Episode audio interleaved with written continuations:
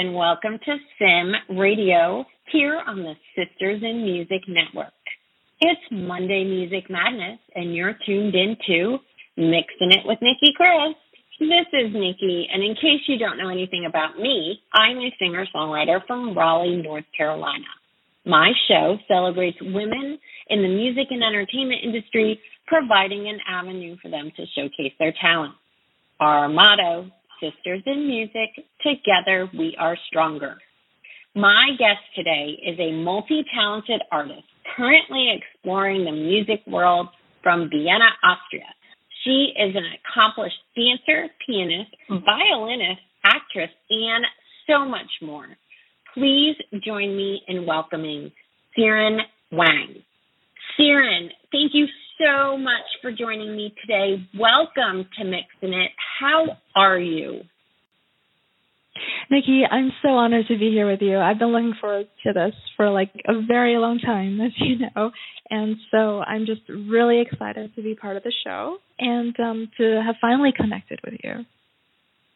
Yes, and I feel the same way, and I'm really excited to have you on. And we are going to talk about so many things, and we're going to get started with uh, you telling a little bit about yourself and how you got started in music. Okay, so I think this goes back to when when I was still a child, as so many of um, I guess who we are traces back to. And so when I was very little, I like watched I guess TV shows about fantasies and then I read fairy tales and I just always I think my head was just always in another space. And um and then with dance and song and then music, so I started to really have like a solid instrument when I was 5. And at the time is it was more default than choice. Um I think I maybe I always wanted to play the violin, but then what I had at the time was like a double manual keyboard in the house that we were living in, my parents and I and um and so because we had moved around a few times already so the piano became like my toy essentially. It became like my toy my sibling my everything. And um and so slowly but surely that became like the only really constant in my life. And um yeah i don't i think aside from maybe a year of not having it um and a year maybe of not ch- of choosing to stay away from it, I think it's been pretty constant in my life. Yeah. That's fabulous. And I know that well you just mentioned that you moved around quite a bit when you were mm-hmm. growing up. It sounds like you you know became quite nomadic if you will at a very young age. Yeah. And you've also traveled quite a bit where would you consider home? So this is the thing that I I think I'm still exploring after like I guess many many cycles around the sun.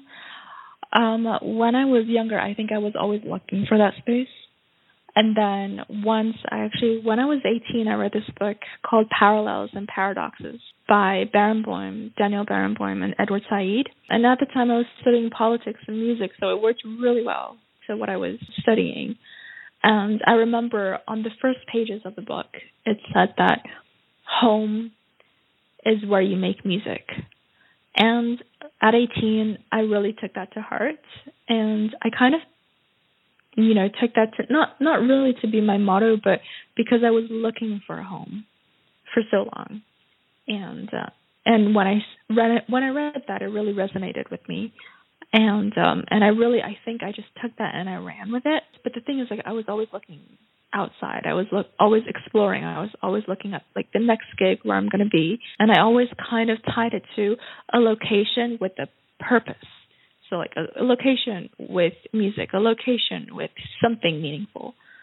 And that's kind of been my MO for like the next decade and then some. And then I think home, you know, I still am searching for that. I feel that feeling. The longest place I've been in is New York, and I feel like a, a sense of belonging to New York more than any other place that I've been to.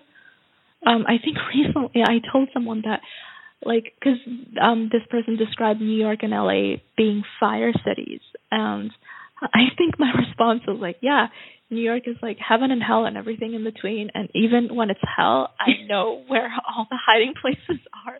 I feel like I could be like there and be okay even when it's really really bad. You know so that's kind of the attitude that I've that I've had all these years but then I've also, you know, other people have told me like home could also be like a feeling. Like if you have home within yourself, you know, if you have home there, then you're always going to be at home instead of searching for things and maybe falling for the wrong things.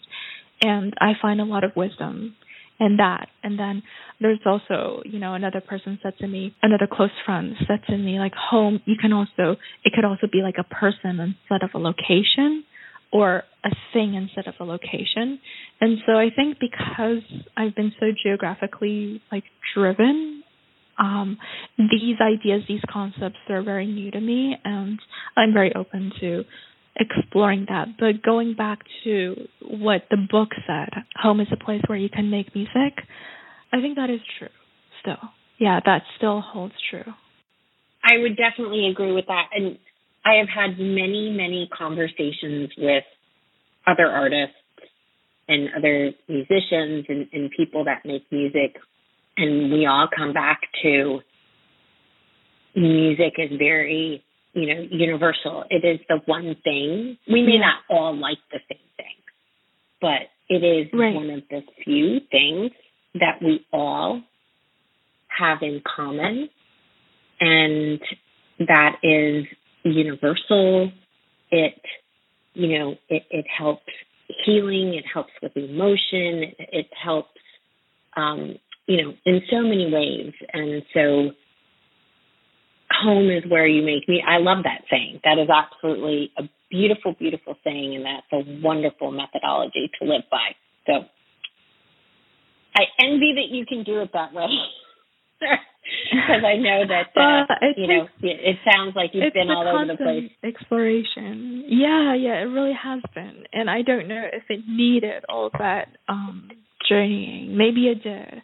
I'm not sure, but I think from all those years of looking externally, I think now I've learned to look internally, to look at a place where like I think home is a place where you can be yourself, you know, like be yourself completely who you are and be able to be, I think, accepted and supported. And I think for artists, it's odd because a lot of people become artists because the home that I guess most of them left uh, were not so great. And um and so there's that I think association to home as well. It's like we leave a home to look for like a truer home. And so there's always mm-hmm. that as well. But I think yeah, a home is a place where we could truly be who we are and be comfortable. I think be com- it's a place where we can be comfortable with being who we are. I think that is uh, for me. I think that is the key because in some places, like you know, in the homes that we put a label on, like it's a home, like we're not truly comfortable there, um, being who we are as we are. So I think for me, like home is a place where you can comfortably be who you are and create. I think that's really important. Yeah. I agree with you 110%.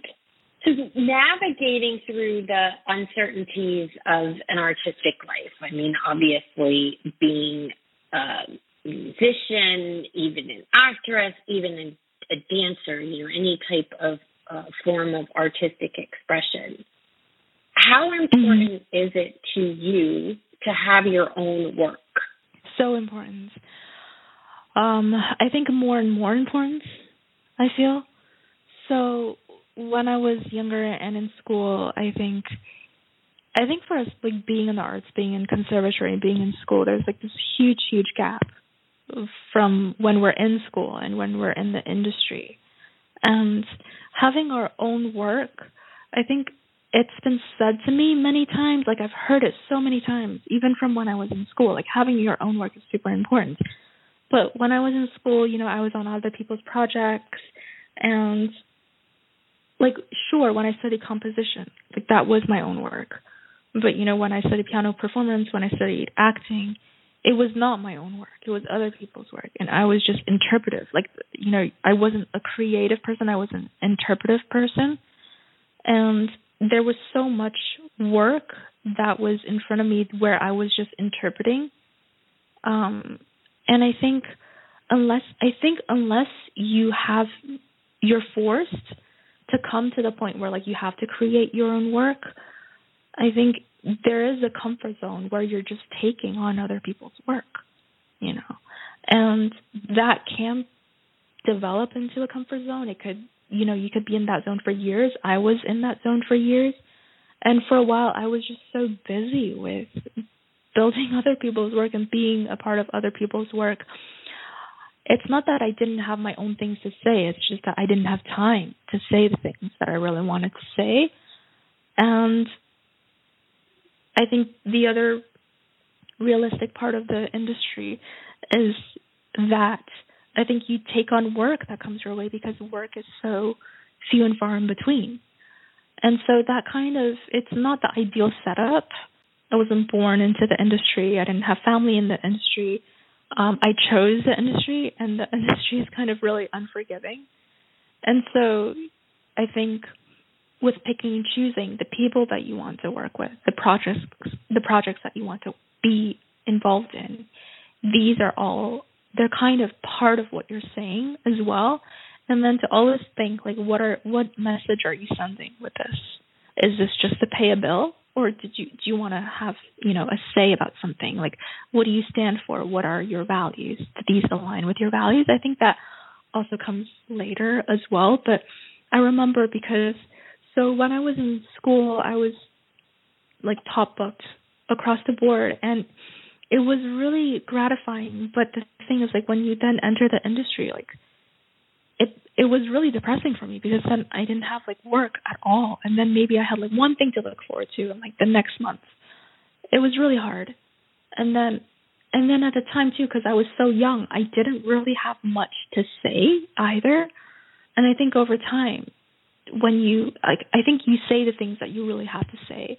So when you develop your own point of view, when you have your own I guess your own things to offer, it empowers you in a way that no other job from anyone else could do.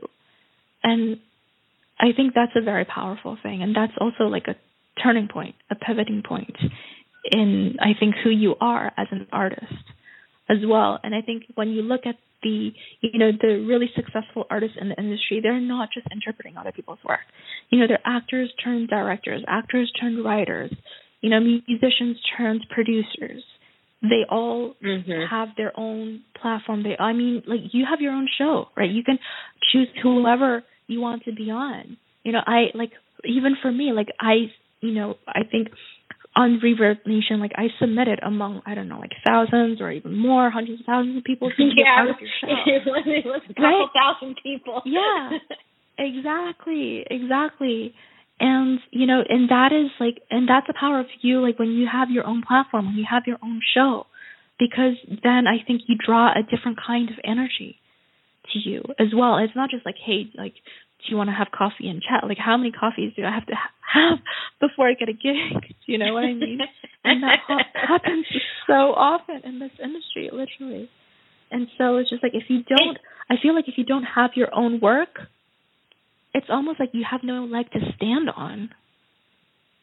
Yeah, that's how I. You know, it's very interesting that you say that though, because I agree to some extent. Actually, uh, you know, with what you're saying because I've always written, you know, and, and performed my own music.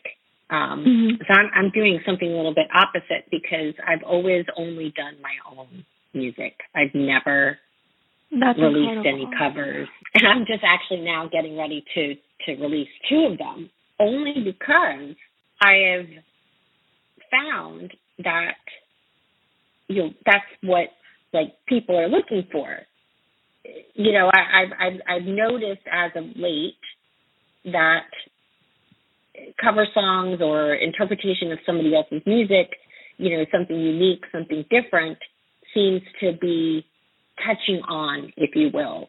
But for the most part, I focus on my own material, my own music, and that's generally what I I release or I do collaborations with somebody. Um, but you're exactly correct. I also have branched out into doing other things as well to uh, further, you know, my creativity with the show, um, the podcast, you know, Sisters in Music as an organization, and then even trying to work with other individuals you know, whether it's co-writing with them and letting them perform or, you know, lending a, a producer ear and so on and so forth. So I, I actually do agree with you in regards to the importance of having your own work.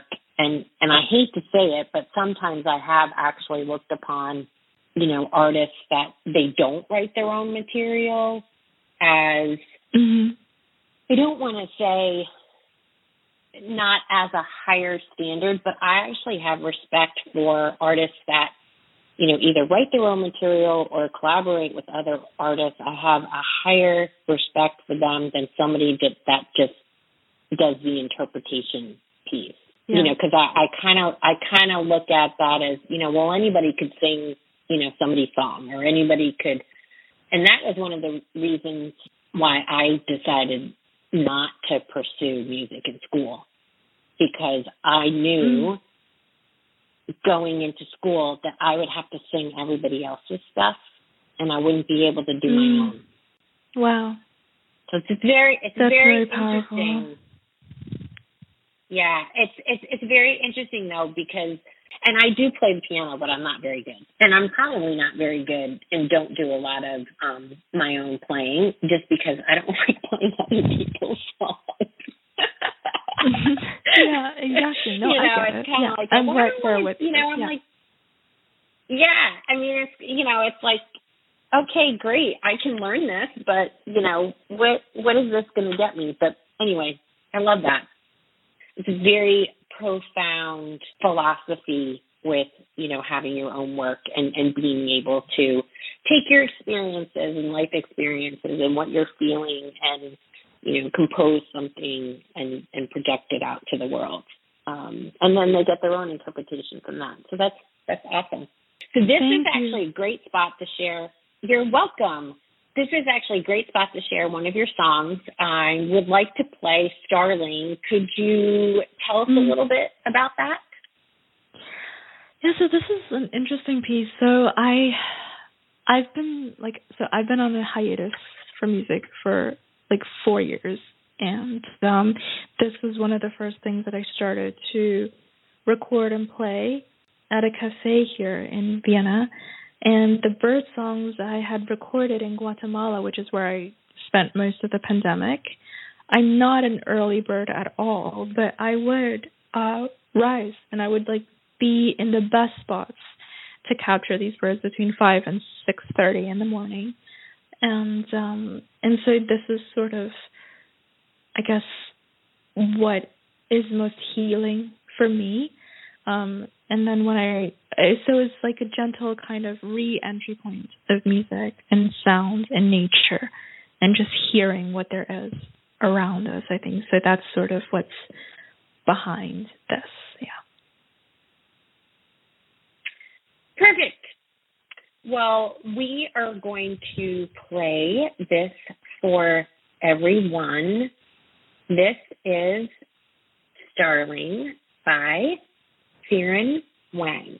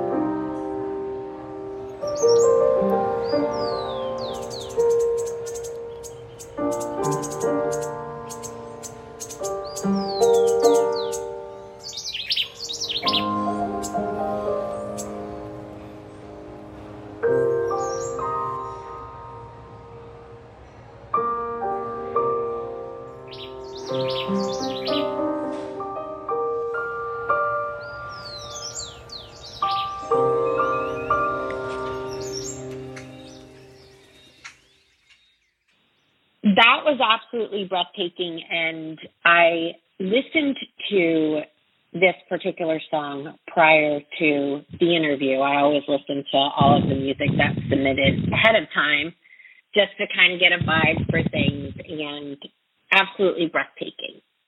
Absolutely breathtaking. Thank you. You're extremely talented. It's very acoustic. It's very sort of anti-digital. so it's recorded, yes. I mean, it's not recorded on the in the best environment. It's not in the studio. It's literally in like a on a on a piano in a cafe. Um, and birds are recorded just right straight through nature. It's very um, yeah. It's I think it's just very raw and um, yes. But I do feel that it has sort of like a a different kind of tone to it because I I could have I guess digitalized it in a way and produced it in a way, but I didn't feel like that was direction that was the direction that I wanted to take this in, especially as I guess as um my re-entry into music. So it's um I think it it is sort of very I guess very raw. Yeah. Yeah, I would call it very um almost like back analog. to basics. Um analog. Yeah, exactly. No, you're exactly correct. And that actually is very in now, if you will. So I, I think it's, it's a brilliant. No, it is. I mean, it's like really weird to sit there and say, "Oh, analog is very in," but it it definitely is a beautiful, beautiful piece. So very excited to share that with everyone. So I would like to switch gears a bit. You. You're welcome. Switching gears, navigating through the artistic world being female. And mm-hmm. I can mm-hmm. certainly relate. We've all had our challenges. Do you yeah. think the gendered lens gets overlooked? And how have you changed the way that you work in the business? Gosh, yeah, I mean, so I think this also plays into like the gap between conservatory and industry, right? And then I think in conservatory there's so much focus on like the craft of things, like and acting and in music, it's like the craft of it, you know, um, technique, skill, all like merits, artistic merit, all this. And whereas in the industry, so like so little of that translates, and it's so much more about like the, the packaging and the superficial and the shallowness of it. And no one really prepares us for that. Like certainly for me, I didn't get like a pep talk or anything from anyone. And I think when you enter the industry as I think female and I entered it before me too, you know. Um and so it was I think just a different landscape. And I think if you just look at how the whole Me Too movement has evolved and look at how many stars have come out like years later, like five, ten, twenty years later to tell stories about what happened to them when they were new in the industry. And, you know, I I can't say that my journey is any different. Um, but I can say that as of um, 2018, my birthday's in April. So when I had a birthday then, I made it like I made a conscious decision where I would work female only teams. And so it means like female led teams. So, you know, if there's like a PA on set that's a guy, like then, you know, sure. But if it's but I actively actually disengaged from projects that had like male directors, male casting directors. And it wasn't so much, you know, it was just something that felt really right for me and at the time one person from management said to me, said, you know, like, this is career suicide for you. And I said, okay, well, we'll see what happens, right? So I continued with that and I still paid my rent. I didn't have to do other work. I still, you know, use artistic endeavors to support myself, but the it's just that the landscape of my work just completely changed. And I think these days, if you look around, there are enough really creative, badass women doing amazing projects. and you know being aligned with them actually feels more empowering it feels safer. And i think when i was younger did i did i blind myself to a lot of the sexism in the industry? Yeah i did. And i feel bad for even saying that but i feel like when you're just starting out you just want to survive like you're just you just want to be booked you just want to have work you just want to I think just float and not like sink. And I think to do that, I feel like a lot of us we have to kind of dissociate in certain ways or put our blinders on in certain ways.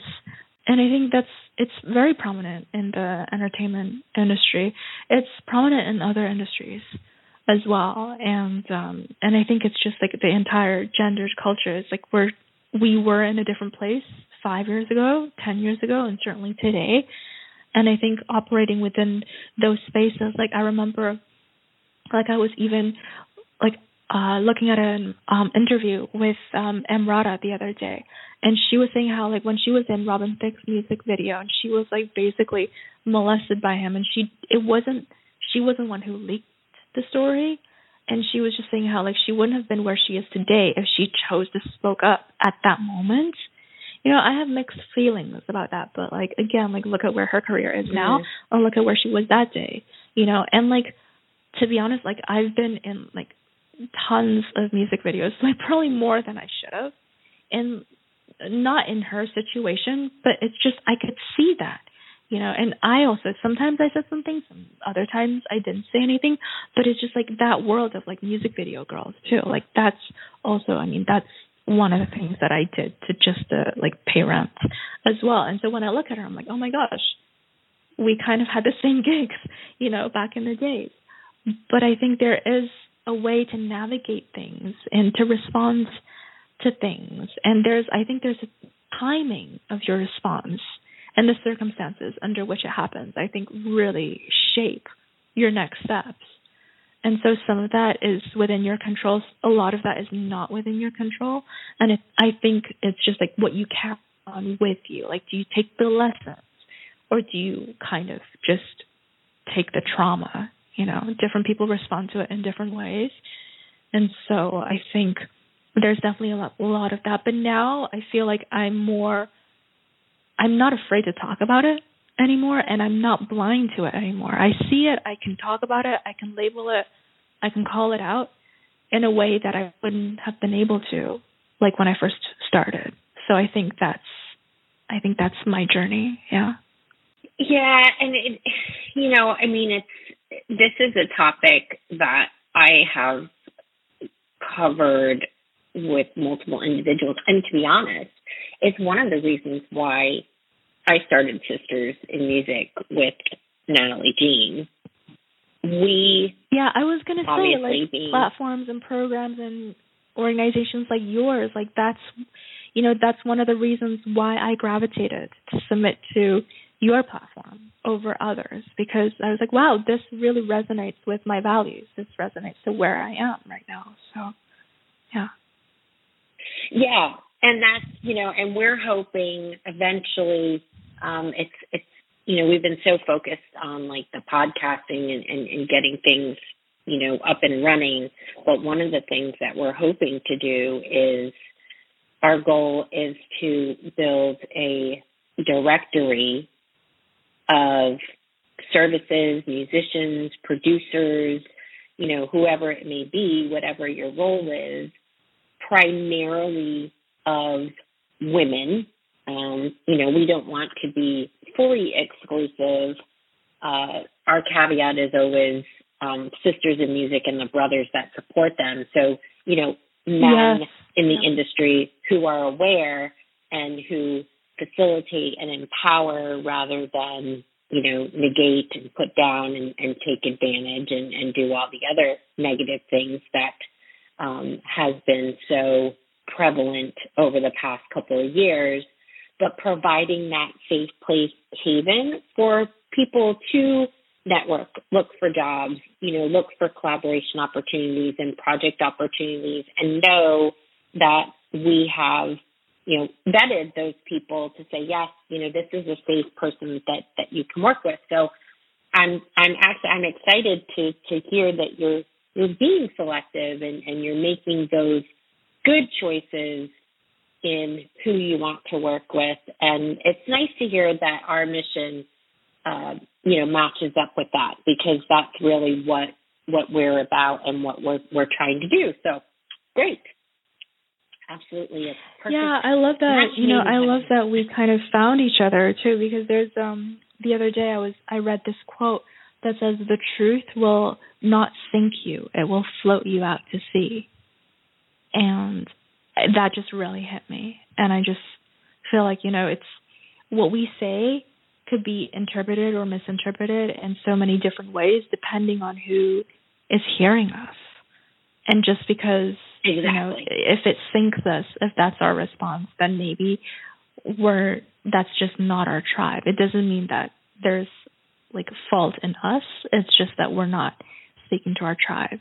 And so I just feel like as long as we are truthful to ourselves, I think that will carry us onto the right path. And and you know, in in my past certainly I have said all the right things and where they you know, completely truthful to where I was? No. And I think, but they were all, like, they were all the right things to say. And I think they carried me on different paths and paths where eventually it just, um, they were more destructive than they were helpful. And I could recognize that now, but that's also after a lot of growth as well. Yes, but it definitely appears that you're on the right path now. Feels like it. It feels like it. Well, good for you. I'm glad. I'm certainly glad. So this is a great place to take a short break for a word from one of our partners in podcasting. It is my partner in crime, chatting with Nat. We will be right back on Mixing It with Nicki Kris and the Sim Radio. Chatting with Nat is a podcast for independent women seeking to speak their truth and to break down barriers. We host honest conversations that help to guide and empower women. Speak your truth and set yourself free. Let your voice be heard. And we're back on Mixing It with Nicki Kris on the Sim Radio Network. And my fabulous guest today, Xiren Wang, Xiren, before we get to the second song that you brought with you to share, I have a couple additional questions. We talked earlier that you have lived and traveled to over 40 countries over the past three decades. What have you learned from all of this? Gosh, so many things. I think the most important thing, the most important possession that we have, I think as creators, is just our imagination, our resourcefulness, and what we have within us.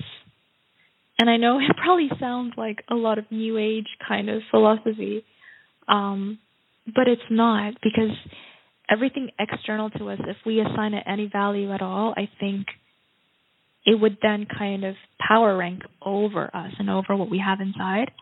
And it's just like I think if we are in musical terms, if you assign power, uh, you know, to noise over music, or to like static over music, and that's kind of what it feels like. I think the most important things are what we have within us, and also I think what I learned as well, and this was a really hard lesson for me to learn over the last couple of years, is it's I think how genuine a person is isn't really marked by how long this person has known you. And I think that for mm. me was like a sad lesson as well. And it was also kind of a heartbreaking lesson in many ways. Because just because someone may have known you for many, many years doesn't mean that they're the best person for you. It doesn't mean that they have your best interest. And in the past, I think because I have moved around so often, that I've often assigned some sort of importance by like, wow, well, I've known this person for like six years, you know, and that's got to be worth more than like one year. But it doesn't work like that. Um, and so I think it's just the quality of a person and the integrity and the values and how genuine a person is, how vulnerable the person can get, what is the capacity for someone's emotional expression.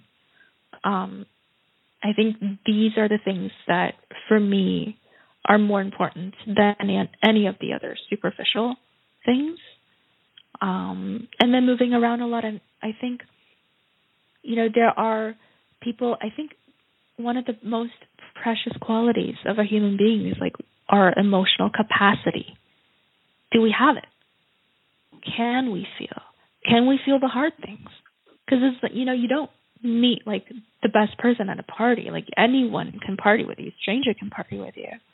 But it's just like when things are hard for you, you know, when there's like when you fall and like there's nobody around to catch you, who's there like to do anything to support you.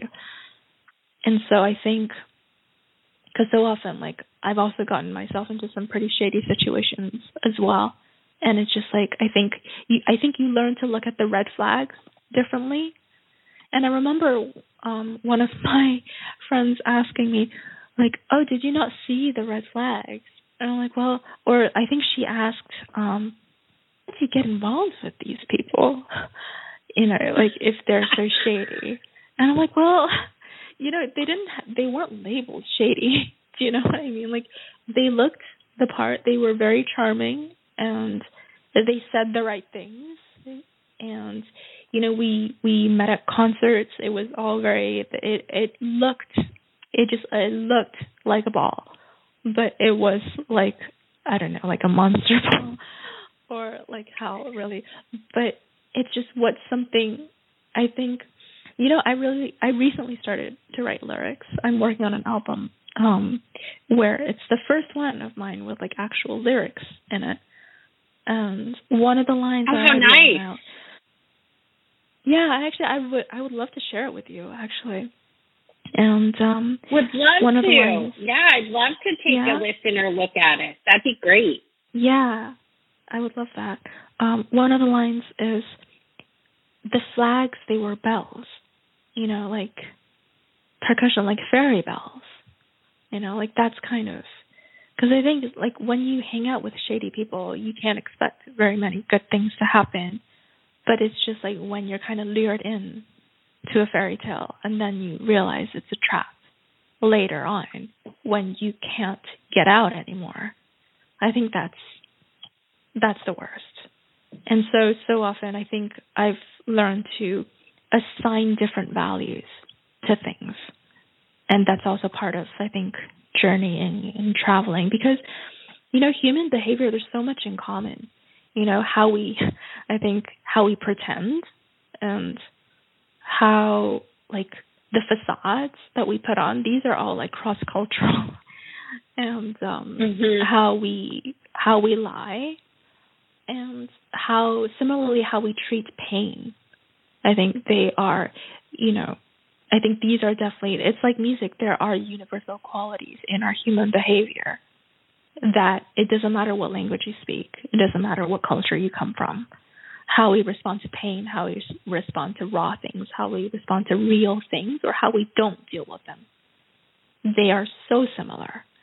And so I feel like that's something that I really have um, observed and experienced from these different cultures.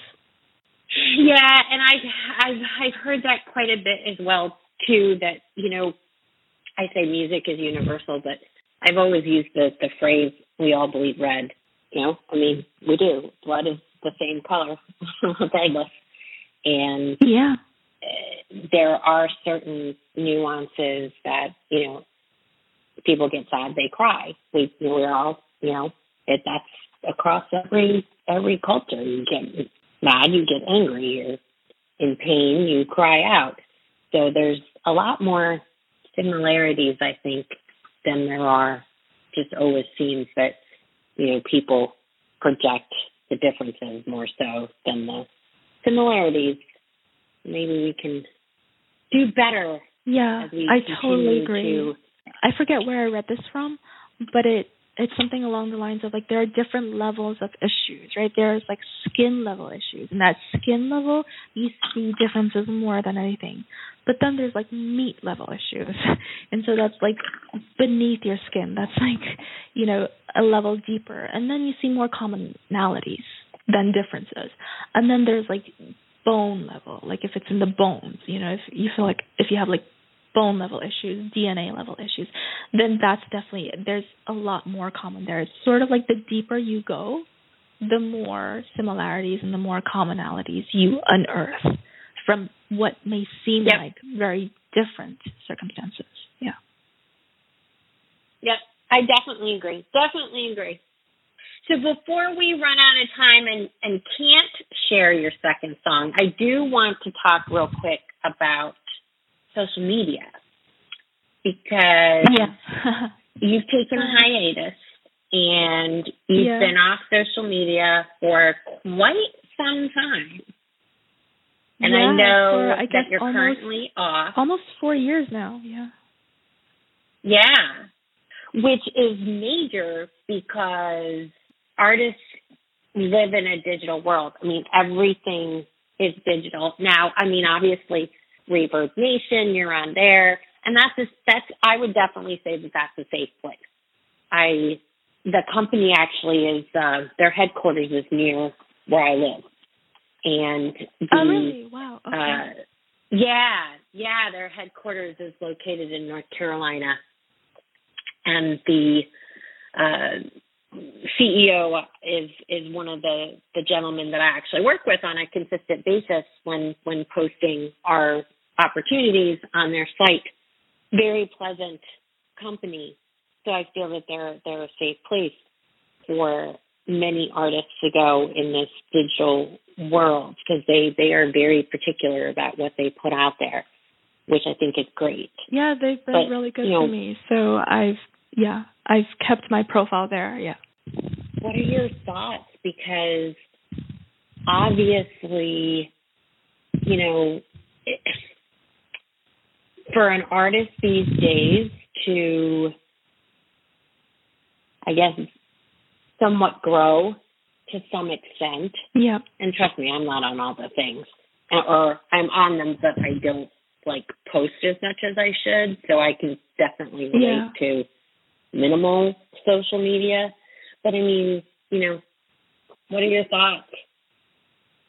Gosh, um, I feel like if it wasn't absolutely necessary, this would not be this would not be the year that I would choose to re-enter social media.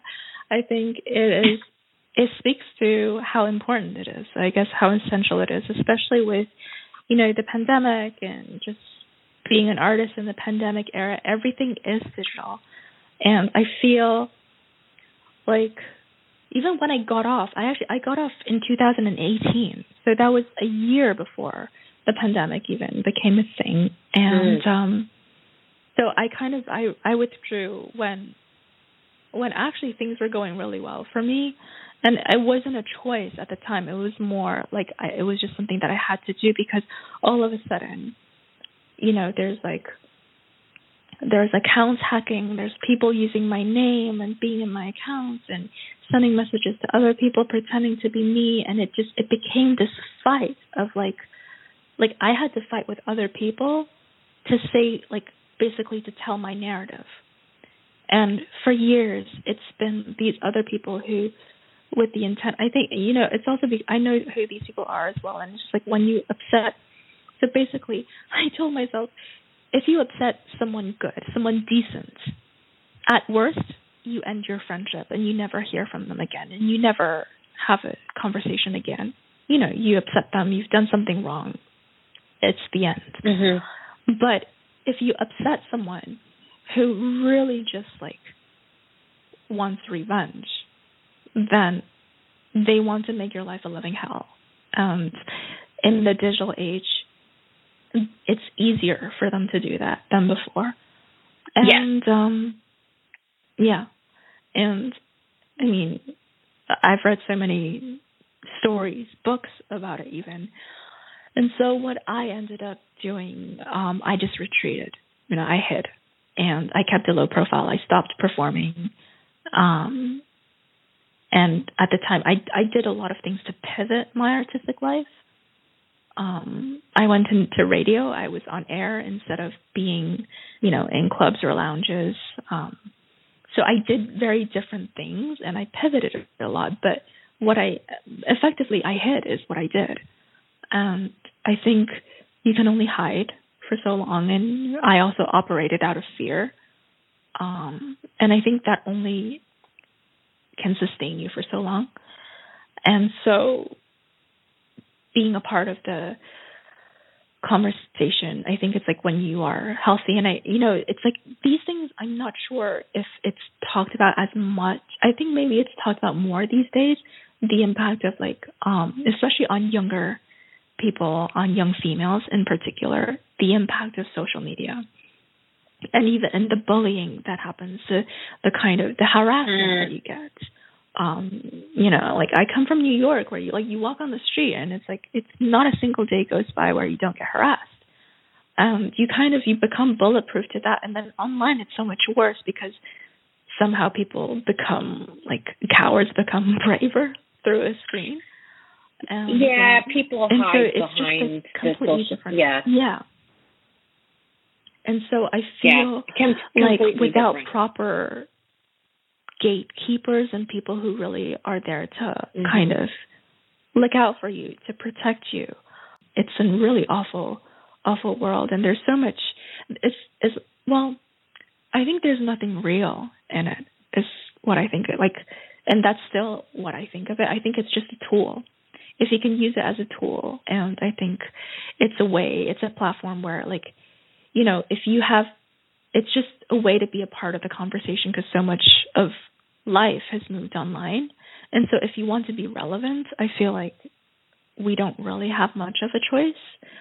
Um, but it's not like the real world. A, a few of my um, other friends, they've also retreated from social media as well, and they hold similar thoughts as well.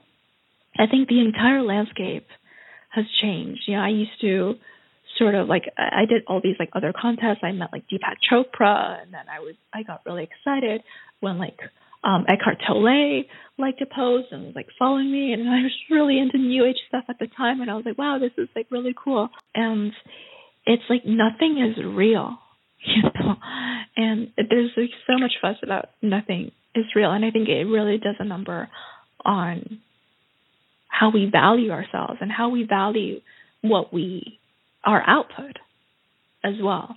And I think there's a gendered lens there as well because as young women, I mean, it's I, I was so offended the other day, I think when someone was telling me because I was um re-entering like as I'm planning to re-enter the social media um world, I think I was just talking about something and the response was like, well, you know, why don't you just like, you can just always like, you know, not wear much and then do a dance and that'll get you more views and more followers. And I was like, you know, I have heard that too. And I'm just like going, I, I have heard, been told that as well too. It's all in what you wear. Yeah. And I'm like, yeah, but I don't, you know, I'm not like that, you know, so I, I right. definitely, definitely agree with that. Yeah. I mean, where I actually use the social media more as as, as a tool than you know this yeah. is my life type of thing. I so think, I think if you can, really that's the smart. thing. Like, I think if you can use it as a tool versus being used as a tool, I think that's that's it, isn't it? The way to go. Yeah. Yeah. Excellent. All right. Well, in the essence of time, because I want to play the second song that you brought with you and get that out to the listeners, we are going to do that. So, could you please tell everyone a little bit about Nuit Wagon and what it's about? So, Nubivagant, I got the idea actually from a fashion film of the same title and um I was in San Diego at the time, La Jolla. I was part of the um, La Jolla International Fashion Film Festival, and um I was there because I was nominated for Best Music there um a couple of years, but oh, that year in particular, I was performing. Thank you, thank you. Um, it's and so for like music for fashion films is always something quite fascinating for me because there's so many elements of like movement, of story, of fashion, of style. And so the winning film, the award-winning film of that year, is actually called Nubivagant, and it means moving through clouds. So it comes from the the roots. There are two Latin roots. One is nubis, which is like the Latin word for cloud, and vagant, like um, which is which means wandering. So it means like moving through clouds. And so I think for someone who is rather nomadic, um, and you know, I didn't realize how like how many layers of clouds there are like above us.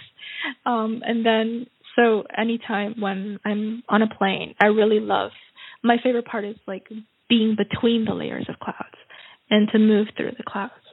And so there's something ethereal, there's something otherworldly about that space. And so that's where I derive the inspiration from.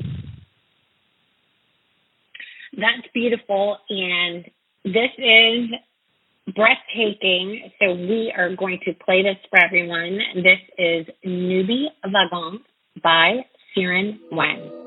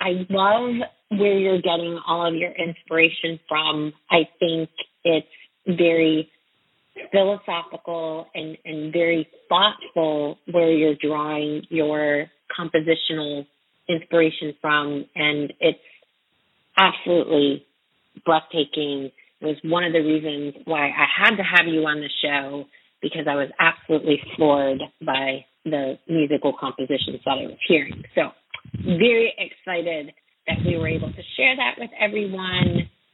Anything else that you would like to share with our listeners before we sign off? Gosh, I'm just so honored to be here and as I said, I've been looking forward to this for a really long time and um and thank you for I guess having resonance to not just my music but like who I am what I have to say. Um, I'm super, super honored. And I think for me, particularly, it means a lot more because um, the music that I have this far, there are no words. So it means more to me that you resounded to that. Um, and when I write something, I think it's it's a two way thing for me. It's what I put out there, but it's also there is that interpretive open space for the listener as well to kind of fill in the spaces with their thoughts, with their life, you know, to move through the clouds with their whatever it is that, that's going on in their world. And I really um, cherish that dialogue as well, and that space to just be together. And um, and so it really it means a lot that, and also just I think for for instrumental music as well, right? A lot of people kind of they don't give it the time of day, don't give it the time of day because it, it's instrumental, it's background, it's study music, it's whatever. And so um it means so much to me that you did you did sound back. And um yeah, I'm really excited to um share with you like I guess music with words, which is um new for me. and um and uh, and just thank you for I think having this platform to have something like where I could see like oh you know that's a platform that I want to be involved in. Like these are people that I want to be involved with. And so I think to have I think such a a safe place I think um, is I I don't ever take that for granted. Yeah.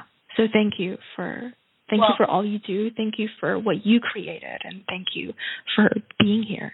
Well, you are quite welcome, and you have totally made my day with those comments. So thank you very, very much. And actually, I am actually a huge fan of instrumental music. So you know, I listen. I have several, several friends in the industry that that's their primary uh, outlet is instrumental music. So I'm a huge, huge fan. And huge fan of yours as well, and I'm very much looking forward to the compositions that you're creating with lyrics because I'm sure they're going to be just as fabulous. So, with that, thank you so much to my wonderful guest, Xiren Wang, for taking the time to chat with me today. It has been an absolute, absolute you, pleasure. You're welcome. And thank you, everyone, for tuning in to Mixing It with Nicki Kris. On behalf of SIMRADIO, this is Nicki. Until next time, keep on mixing it.